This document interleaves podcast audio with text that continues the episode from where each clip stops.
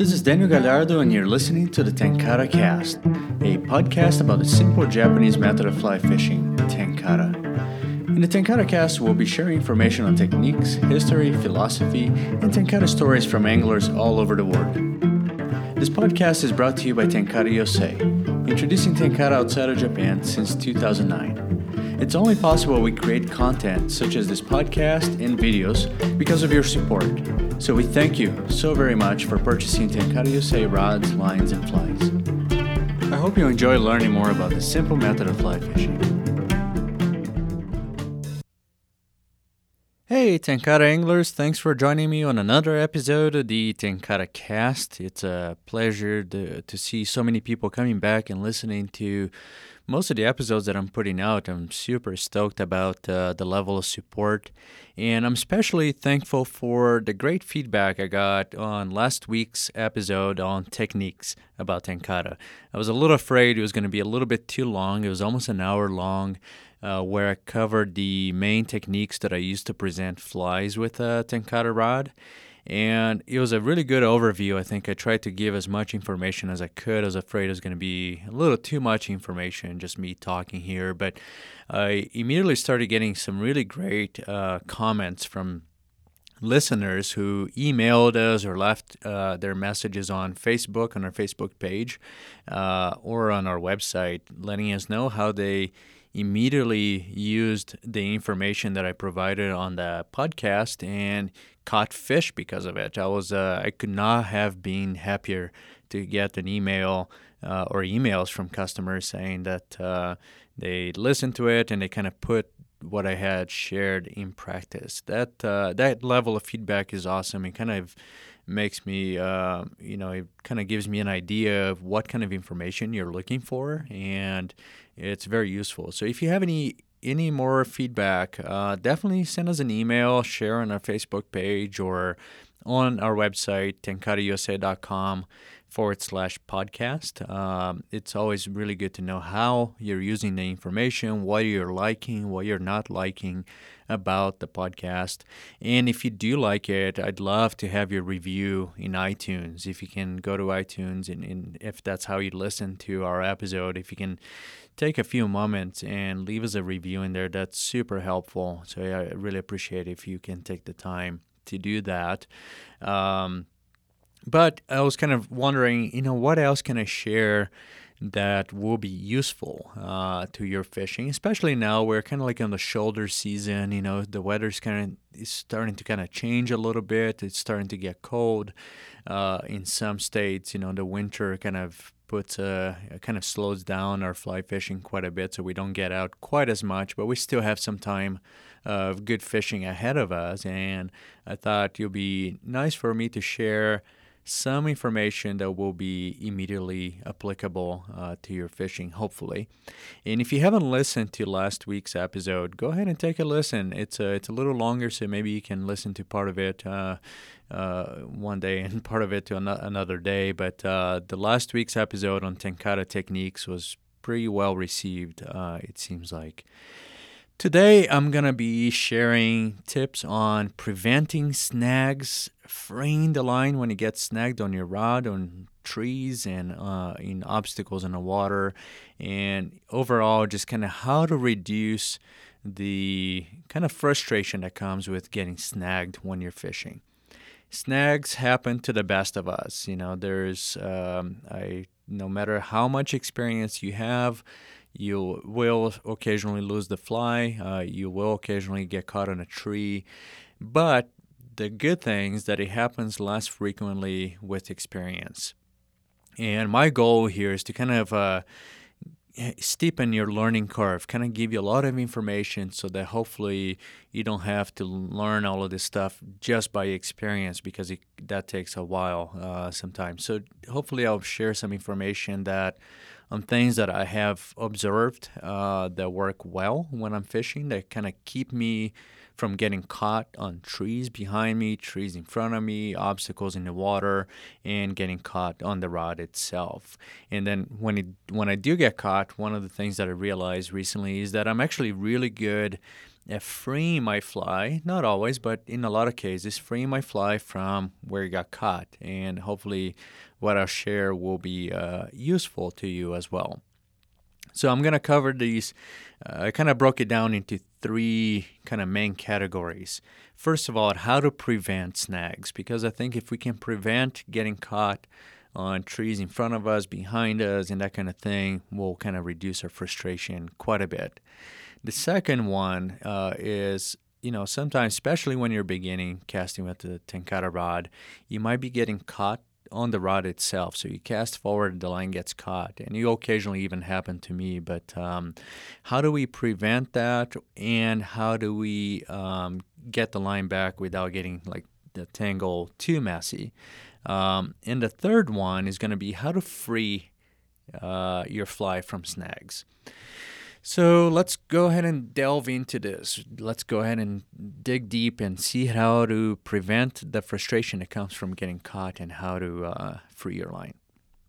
First of all, in terms of prevention of snags, the the main thing is to be aware of your surroundings and this is something that with time uh, it starts becoming much more second nature um, and i cannot overemphasize the importance of being aware of what's around you when you're going fishing with a tenkara a long tenkara rod in your line and your flies. Um, but it's by far the foundation of the whole thing here. How to be aware of everything what kind of trees are around us uh, what is around us like how tall are the trees around us and above us and that kind of thing so when you get to a spot, let's you know, let's say we get to a, spot on a river and there's going to be trees. Some places we're lucky there's not a whole lot of trees, but we have to just kind of be aware of what is around us. And we might have canopy that is like right overhead. We might have kind of medium sized trees uh, right behind us. Sometimes we have very tall trees behind us. And then we're going to have trees in front of us. So just kind of looking around and seeing what is around us. Usually, when I get to a spot and I'm going to fish, or when I'm teaching somebody, we get to a little pool and we see a pool in front of us. And a lot of times, we're kind of so focused on that pool where the fish is going to be that we kind of forget to look around us. And my main recommendation is as soon as you kind of take the step and you found that fi- the firm footing where you're going to be casting from, go ahead and take a look around. First, you're going to look in front of you. Where are the trees in front of you? Then you're going to look over your head, like right above, or is there any canopy that's coming above my head? And then I'm right handed, so usually because I'm casting with my right hand, I'm going to look over to my right shoulder, like at a kind of diagonal level. You know, is there any kind of branches that are coming over on my right side and above me a little bit? And then I'll look behind me. Uh, what kind of trees behind me? Uh, if I'm left-handed, uh, I'll probably look the other way, just to my left, kind of like over my left shoulder and then behind me. So what that does is it allows us to kind of determine what kind of casting we're going to be doing and what kind of adaptations we might have to uh, do with our casting. So the typical tenkara cast is an overhead cast where you're going to move the rod up to a vertical position, typically shooting the line up and then you're going to move the rod forward and down, like your rod tip down. So it's this 12 o'clock. If you're looking, uh, let's say you are observing observing my arm and you're on my right side. Uh, for you, it would be like at 2 o'clock. So 12 o'clock to 2 o'clock position. Now, that's the typical cast where I'm going to go straight overhead. That's my favorite cast. Um, I typically try to do that as much as I can. But when I become around, uh, aware of what is around me, uh, I might have to tweak my casting a little bit. So, you know, first of all, become aware of what's around you and then adapt to it. Uh, the main thing is going to be looking for the openings. Where are the openings that are going to minimize the ca- the tangles that I'm going to have? Where are the spots where I can cast and not get caught on trees? Uh, one of the beautiful things about Tenkara is that we have this fixed length of rod, fixed length of line. We're not stripping extra few feet of line here and there. And it's also much easier to control the rod than it is to control line because line is going to be flailing all over the place. So the cool thing about it is that if I make my rod travel in a certain direction, the line is typically going to follow that really well, and it's going to be easy to kind of keep the rod and the line in this kind of path um, that if I'm casting into openings, I'm to not get caught quite as much. So let's say, let's talk about specifically um, what kind of uh, tweaks I'm to do to my cast when I, depending on the obstacles that I have over my head or around me and behind me. First of all, if there's trees um, that are kind of sending branches over my head, and let's say it's kind of like relatively dense kind of forest and there's not a whole lot of openings, one of the first modifications that I do to my cast is instead of coming all the way back to 12 o'clock with the rod pointing straight overhead, and then have, of course either hitting the branches or having the line go straight into those branches overhead, the first thing that I can do to prevent snags is do a shorter casting stroke. Um, you know, and, and I'll talk a little bit about other techniques as well, but this is the main one that I use. Um, of course, if I'm going to a place that has a lot of trees, uh, let's back up a little bit, talk about the equipment. And on average, a tenkara rod is 12 feet long. Um, my usual tenkara rod is 13 feet long, and I kind of stick with that. Um, but if I'm fishing in a place with a lot of trees, I'm going to keep a line that is uh, no more than the length of the rod. And that's kind of important when you're fishing places with a lot of snags, um, not having a super long line, because as I said a second ago, it's easier to control the rod than it is to control a lot of line. So if there's a lot of trees around where you're going to be fishing, keep the line about the same length as the rod, or even a foot or two shorter, and then your feet, uh, or your tippet will be extending about two feet beyond the rod, possibly but just don't use super long lines. Okay, now going back to my casting, how to modify my casting, what can you do here? So the typical cast is going to be overhead, you know, straight in front of me, keeping everything straight in front of me, stopping at 12 o'clock. If there are trees that are kind of shooting branches over my head, making like canopy of sorts, I'm going to modify my cast so that the casting stroke is shorter. Instead of coming all the way back to 12 o'clock, let's again uh, assume that you're looking from my right side. You're looking at my profile, and you know, so you can kind of picture that clock face. Instead of coming all the way to 12 o'clock, I'm gonna move my rod and maybe stop it at 11 o'clock or so. Or actually, sorry, got confused. if you're looking from my right shoulder, uh, instead of coming to 12 o'clock, I'm gonna stop the rod at 1 o'clock approximately. So stop it a little bit sooner with a little bit of an angle. That way, the line is gonna go a little bit more straight up as opposed to straight and back a little bit. And you can even stop it a little bit sooner. So you can stop it like at 130, for example. Uh, as long as your line is short, you have a lot of room to kind of play with it. The second modification that I'm going to do is have a quicker cast. So shorter casting stroke, but also quicker cast, which is possible if you have a short line. So I'm going to go very short casting stroke and just kind of a little flick up and down, very quick. That's the first modification when there's a lot of trees and trees that are coming overhead. Uh, the next thing that I'm going to do, uh, and by the way, I usually don't recommend uh, choking the, the, the grip on the rod, like holding the rod uh, higher up or making the rod shorter. Uh, in most situations, in some situations when there's a lot of canopy, then yes, uh, you can choke up on your grip, maybe have one segment of the rod inside to make it shorter. But what happens is I usually prefer to have a longer rod relatively to the length of the line. And that combination allows me to control the line much more effectively, in my opinion. But you can, of course, uh, have shorter rods, and it's good to have shorter lines in those cases. The second modification, or the second thing that I'm going to try to do, is look for openings. You know, usually there's going to be some kind of opening where you can cast your line into. Um, so if let's say there's a couple of long branches right over my head, and they're kind of straight over my head. But hey, uh, when I looked over my right shoulder, I saw that there's a nice opening, a few feet, you know, uh, of opening in there. And instead of casting straight overhead, I can just cast my rod at a little bit of a diagonal kind of level, casting into that opening.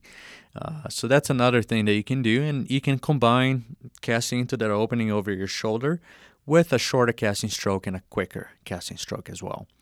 Um, and then the last one, sometimes I don't do this very often to be honest, but casting kind of like sidearm casting, uh, keeping the tip of the rod over the water the whole time. Um, you know, that can be very useful if you're in a very dense kind of situation to avoid uh, getting caught on trees behind you or above you. Now, the next thing too is uh, to be aware of, and this happens a lot with uh, when you're starting off casting. You know, what is causing some snags? Of course, uh, the main cause of the snags is when we cast right into a branch, and sometimes we can't really avoid it because we're focused on the water. But what else um, can be causing snags on trees, especially behind us? So one thing that I, you know, I've started noticing sometimes we, I take people out to places where there's not a whole lot of trees, uh, not a lot of overhead kind of canopy, uh, but there's some kind of shorter, medium-sized trees behind us, and in theory, uh, and as you get more experience, you're probably never going to get caught on those trees uh, behind you because they're kind of low hanging, like you know, uh, maybe about the length of your rod or something. Uh, but what's happening, like there's two main causes that I've noticed uh, get where people get caught on trees immediately behind them when the trees are not really uh, tall. The first one is when you when people perform the back cast and then they stop a little bit too long on the back cast.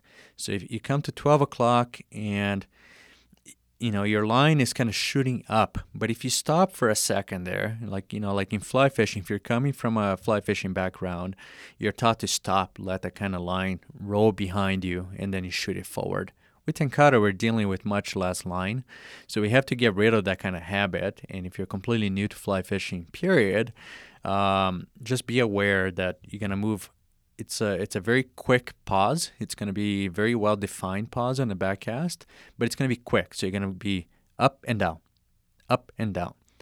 But sometimes people come up, stop, down on the forward cast. And what happens is, you know, the the line that you shot up above you, you know, and it should have been totally clear from the trees. When you stop for a second, the line's going to start falling and then sometimes it's going to get caught on the trees behind you.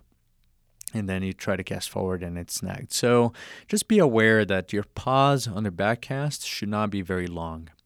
The second reason that I see people getting caught on trees behind them is that they stop. Sometimes they stop too long, but sometimes they move the rod too far back. So instead of stopping the rod pointing up, and shooting the line up above, they kind of go the rod too far back, and then the line shoots behind them. So it's easy to prevent those kind of those kinds of snags on trees behind you. Just move the rod a little bit faster, and don't move it quite as far back.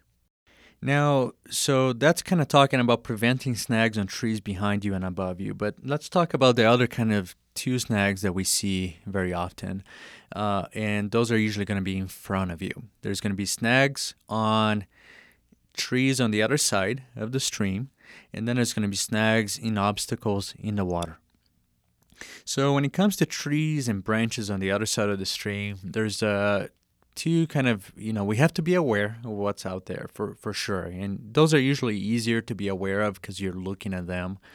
Um, but there's two main things, you know, just being aware of like also how long your reach is and that kind of thing and also like obstacles in the water. Just be aware where the obstacles are.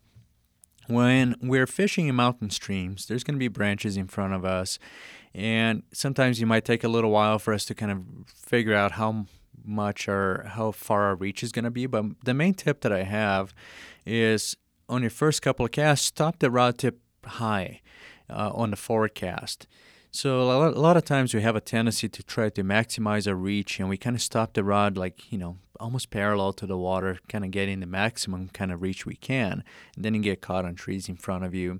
Um, but stop the rod tip high on the first couple of casts, and then stop start lowering the tip of the rod on your forward casts to kind of see how much distance you gain every time. So just kind of developing that awareness of your reach is important.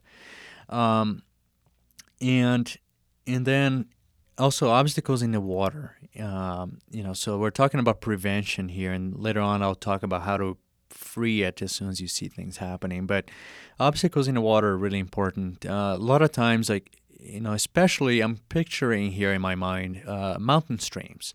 You know, mountain streams, you have these nice little defined kind of pools. Let's say that we're fishing a small pool that is eight feet long, right? Um, medium sized kind of pool, not a super long run, but not a super short one. You cast your fly at the head of the pool where the kind of water's coming in, and you let the fly drift. And then below that eight foot long pool, there's another pool that looks kind of good, four feet long. So, one of the things that I see very often is you know, we see these two pools and they're very well defined. They're like very, um, they're individual pools. And sometimes people want to fish both of them in one cast. And then in between them, like where the water kind of plunges, maybe they didn't realize there was a branch or you know a log or a rock or a couple of rocks kind of sticking up a little bit.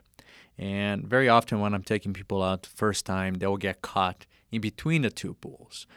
Uh, so to prevent snags, first of all, be aware like where can your fly get caught when it's traveling, either in one pool or one from one pool to the other. So being aware of those obstacles in the water is really important. Sometimes we see a log, um, but you know maybe we think that our fly is going to go above it or something, and oftentimes it doesn't. Usually, what I like to teach is fish the separate pools separately. You know, fish the four foot pool below you and the eight foot pool in front of you. Uh, distinctly in uh, in different casts. So cast to one, and then you cast to the other, as opposed to letting it drift. Um, and that's primarily to kind of avoid those obstacles that are most likely gonna snag your fly. You know, whether it be a branch, whether it be a couple of rocks that are gonna get your your fly caught. Um, you know, sometimes those are kind of easy to free, but sometimes I, I see a lot of uh, people who are new to fly fishing getting caught on these kind of obstacles, and just being aware of what's in the water. Uh, one thing that you can do too is, um, you know, let's say you want to let it drift and go into the next pool. As it starts getting close to the obstacle in the water, just lift your rod and make sure that you know exactly where your fly is and see if it, you know, if it's above the log or just a little bit to the side. You don't necessarily have to cast, but be aware, just kind of manipulate your fly in a way that it's not going to get caught. Or my suggested you know method is as soon as it gets caught to that obstacle, uh, as soon as it get close to that obstacle, just cast again uh, to the pool or to the pool below you. So just being aware of that. Preventing snags, I think, in my opinion, is all about environmental awareness, like in terms of what is around you, uh, awareness of your surroundings. Now, the next part that I wanted to talk about is, um, you know, the the line getting caught on the rod itself. Um, so when especially when people are starting off with tenkara, I see this really very often. Uh, you go to cast and the line or the fly hits the rod itself and gets caught and gets tangled. It's a big mess. Raise your hand if you've seen that happen on your rod.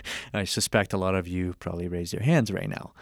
But there's very easy ways to prevent it. We just have to like learn what causes that, and there's also like a really easy way to, uh, as soon as you see happening, uh, not making it worse or kind of potentially freeing it right away. So let's talk about the line getting caught on the rod because that's um, that's something that causes a lot of frustration as well. So understanding what happens there, like what is causing your line to get caught on the rod itself. So, in my observation, there's two things that are going to be causing the line to get caught on the rod. The first one is on your back cast, you know, where you're supposed to be throwing the line. Uh, it goes back to what I covered a minute ago. If you stop too long on your back cast, you're allowing the f- line to start falling behind you. And then when you go move your rod forward, the line's going to come and hit the rod and get caught. So if you're experiencing a lot of that problem, just on the back cast, instead of doing stop and let the fly drop and then go forward, um, just do a very quick stop. So let's say up, down, up, down. That's the kind of rhythm for a cast up, down, as opposed to up, stop, down. That long pause allows the fly to kind of come down, get caught on the rod. The second reason that I've seen the line getting caught on the rod pretty often is when people move the arm forward. So keep your arm relaxed close to your body. You don't have to be tucking a book in under your arm or anything like that for your cast. Um, but you're going to go up and down just using lifting your forearm and then breaking your wrist. Um, sometimes when people are starting off, I notice that they have this tendency to punch forward, like move the arm forward, extend the arm in front of them when they go perform the forward cast. So rather than keeping the arm close to their body the whole time, they keep the arm close to the body when they go back. And then when they go forward, they extend the arm in front of them. They extend the arm completely. And that's going to get make the line more likely to get caught on the rod itself. Very easy to prevent it. Just keep your arm close to your body when you do the back cast as well as when you do the forward cast.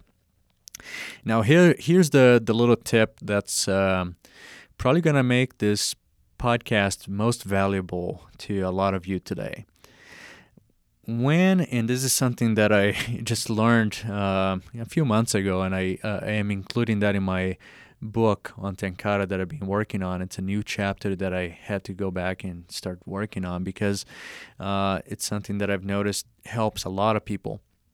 If you notice that your line get, got caught on the on the rod itself, a lot of times people have two tendencies. They have they're either gonna like uh, make the uh, they're gonna point the tip down uh, into the stream, or they're gonna shake the rod, and those are two horrible uh, ways to to deal with the situation because it makes the line get more and more tangled. Here's the tip of the day. Drum rolls here. I cannot do drum rolls, but uh, when you see the line getting caught on the rod itself, all you have to do is lift the tip of the rod up, point the rod up above your head. Uh, in my experience observing people recently and with my my own self, I would say eight, possibly even nine out of ten times when you point your rod up, the line's gonna slide right back to your hand, and you're gonna be able to completely get it free without any frustration. So as soon as you see the line hitting the rod, do not point it down, do not shake the rod. Calmly lift the rod up, point the rod up above your head, and most often the line's going to come straight down to you. If it does not, and again, in my experience, 8 out of 10 times at least it will, but if it doesn't, collapse the rod in kind of a slow way because if you try to do kind of fast, you know, it, it makes the line kind of go around. It's almost like shaking the rod. But collapse the rod kind of slowly and then work with that little tangle that you got on the tip of the rod uh, really close to you. Uh, just avoid having the rod extended and go work on the tip because that could cause all kinds of problems as well. So that was the tip of the day. I think that uh, some of you are really going to appreciate. Pointing the rod up will eliminate a lot of problems if you get caught on your rod itself. But now let's talk about, you know, uh, if you are not able to prevent uh, snags either on the rod itself or on the trees around you or in front of you and obstacles. What do we do? How do we uh, free our fly most easily? And that's something that I've realized I'm actually really good at because I will get caught. I mean, sometimes I'm just focused on the water in front of me and I forget to look at what's around me. Uh, eh, you know, sometimes I'm distracted and I'll make my back cast a little bit too slow. Uh, luckily, it doesn't happen quite that often anymore, but uh, sometimes I have to deal with freeing the fly from obstacles, either for myself or for people that I'm with. Uh, and I had somebody recently commenting, like, "Oh, how'd you do that?" You know, because uh, it actually happens very often when I go out with people and they get caught and they're like having a hard time freeing their fly, and I get the rod and in in a second I get it free. So how do we go about doing that? So first of all, we have to calmly, like as soon as you get caught, we have to understand where you got caught and how you got caught. I think, in my opinion. Uh, that's going to be important, that kind of awareness. Um, did it get caught on trees? Did it get caught on obstacles in front of you? What kind of tree is it? Uh, is it a very thin branch or thick branch? Because everything is going to be uh, just a little bit different.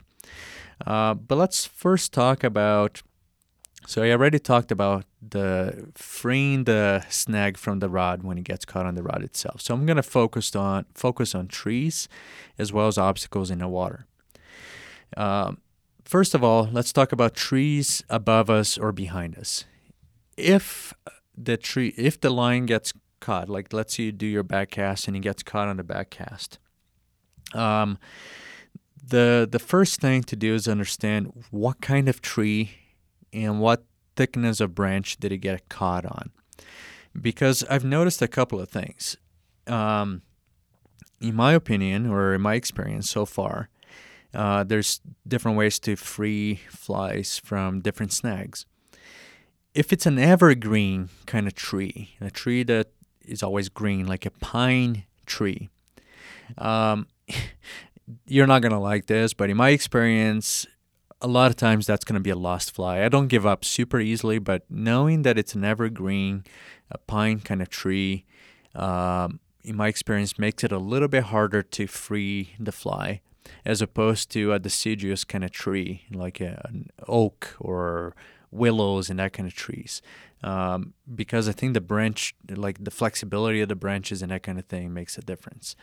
Um, so let's say you do your back cast on a deciduous kind of tree, like with thinner, kind of wispier kind of branches. If I get caught on a wispy branch, um, actually, let's backtrack a little bit. Before I talk about the types of trees that you get caught on, the main technique when you get caught on your on, on your back cast is to do a super quick but very little power kind of flick. So you get caught. Sometimes we have a tendency to jerk a rod, like just kind of put this power on it, but kind of go slowly, making the rod arch. And all you're doing when you're doing that is you're making the fly kind of get caught, you know, more more stuck on the branch, depending how you get caught up there. So the main thing here for any backcast uh, snags is to do a su- or backcast or like you know above you and that kind of thing is to do a really quick flick away from where you got caught. So it's a very quick kind of like a wrist, uh, like a, a wrist kind of flick to get it free. Um, now let's go back to what I started talking about the evergreens and deciduous because there's a little bit of a difference, I think. Uh, with the deciduous trees, a lot of times they'll have kind of wispier, thinner branches, and the snapping technique is really, really good. And oftentimes, just this really kind of quick flick away from where it got caught is going to free it. Um, whereas in the evergreens, like the pine trees, in my experience, a lot of times the, it, it, I'll still do the kind of quick flick, but sometimes it doesn't get free quite as easily. Um, I don't give up quite that easily. The rods are actually fairly strong as long as long as you're not doing this forceful kind of long pull. As long as you're doing kind of a quick flick, uh, the rods can take it fairly well the main thing to avoid is just kind of like this big, long, forceful pull. Just a quick flick to try to get the line tightened and free the fly. With the deciduous trees, um, I was gonna say like I probably I would say about 70, 70 80% of the time I'll get my fly back uh, just by doing this quick flick. I would say 70%. With the evergreens, the quick flick, maybe 40% of the time, I'll get my fly back by doing that.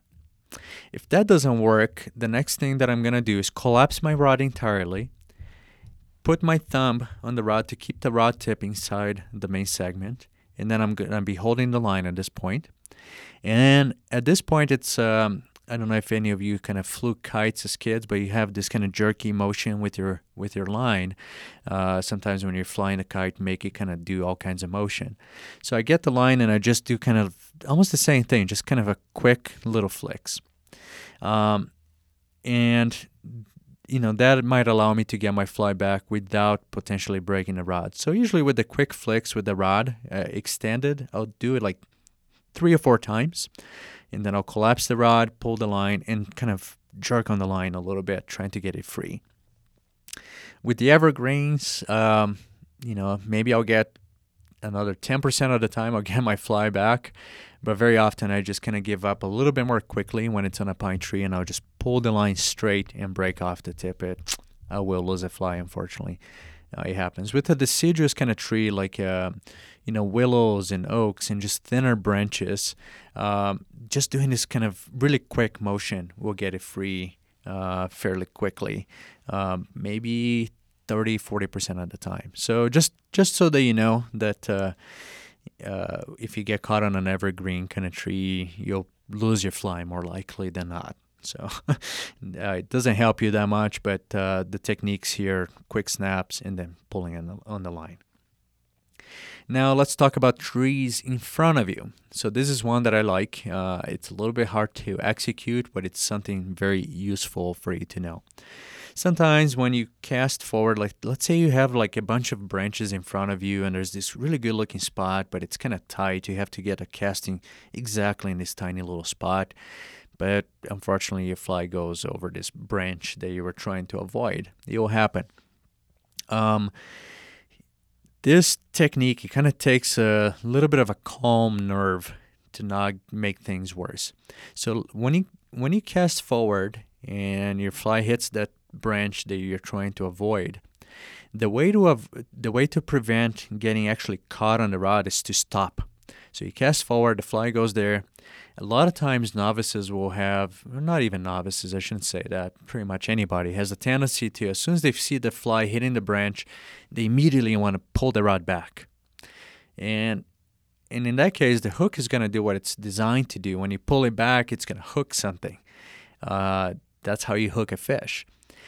Now, how do we avoid that? It's a little bit the same as uh, preventing a small little fish from taking your fly when you're or from really getting hooked when you're targeting a big fish and I'll talk about that some other day. But as soon as you cast forward and you see that the fly went right into the branch, stop the rod tip right where you stopped it on the forward cast. Do not pull back. Um, just avoid the, te- the temptation to pull it back thinking that you're going to get it free because most likely you're not. So another really kind of good tip here for to, for today is if you have the calm nerve to stop your rod tip on a forward cast in that one position, then your fly is just going to dangle there for a second and then you can slowly kind of pull it back. But you want to make your fly stop and just kind of dangle there and then pull the rod slowly back towards you. And very often it'll just kind of come right out. Um, I've noticed that probably 80% of the time if I uh, when I'm getting caught on branches in front of me or uh, potentially getting caught, I actually avoid a snag just by stopping the rod right there and then calmly pulling back. It's hard to execute just because it kind of takes, um, you know, um, you overriding your intuition to pull the fly right back. So you have to stop and then let it kind of do its thing and then pull it back to you. Besides trees in front of you, let's talk about obstacles in the water because there's a few different things that we can do here. But the main thing is to understand how your fly got caught uh, in a particular uh, spot.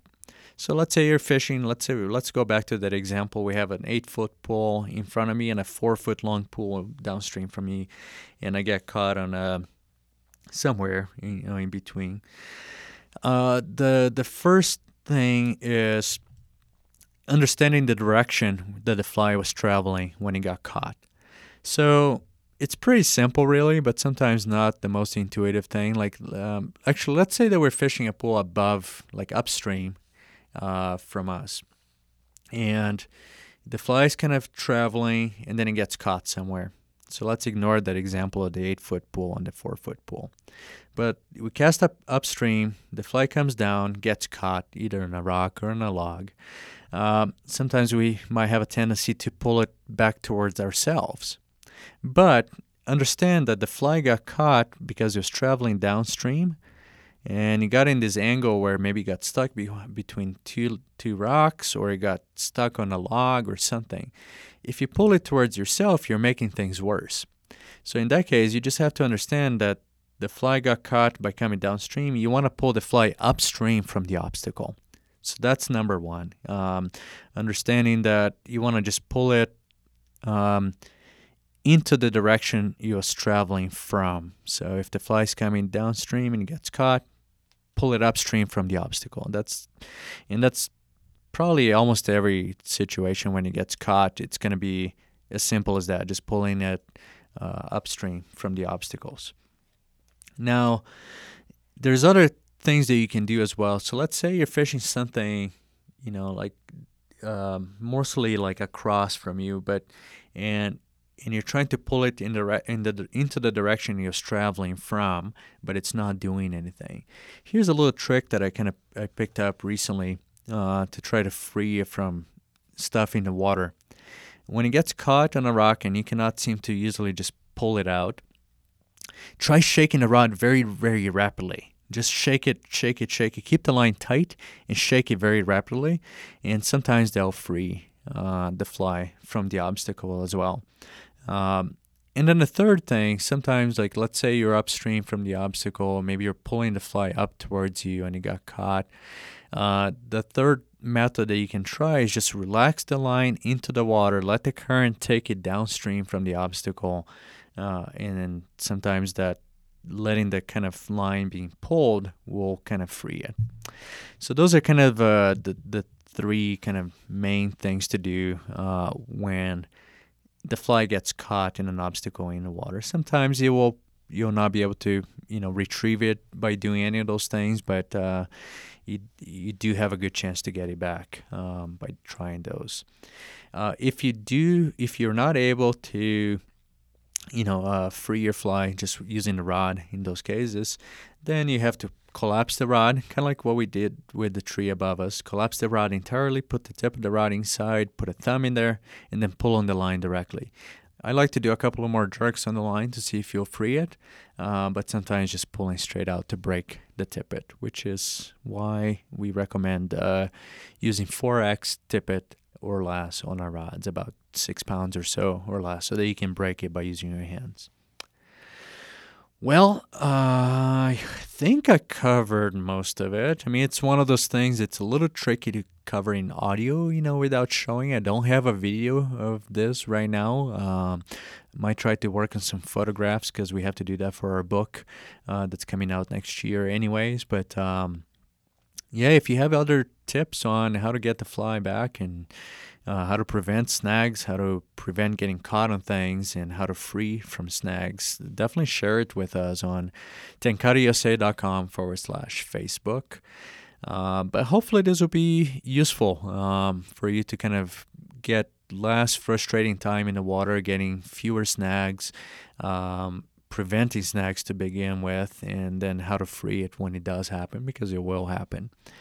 Um, I hope that helped. I uh, hope that was a useful episode. If you found that uh, it was useful, let us know. Uh, share an email with us or leave a comment on our page, leave a, fa- uh, review on iTunes, and that kind of thing. I'd like to extend a special thank you to Nick Ogawa, also known as Takenobu. Check out his music at takenobumusic.com. We'll be posting links to any references we made in this podcast, such as Takenobu's music, on our website, www.tenkarausa.com forward slash podcast. And until next time on the Tenkara Cast.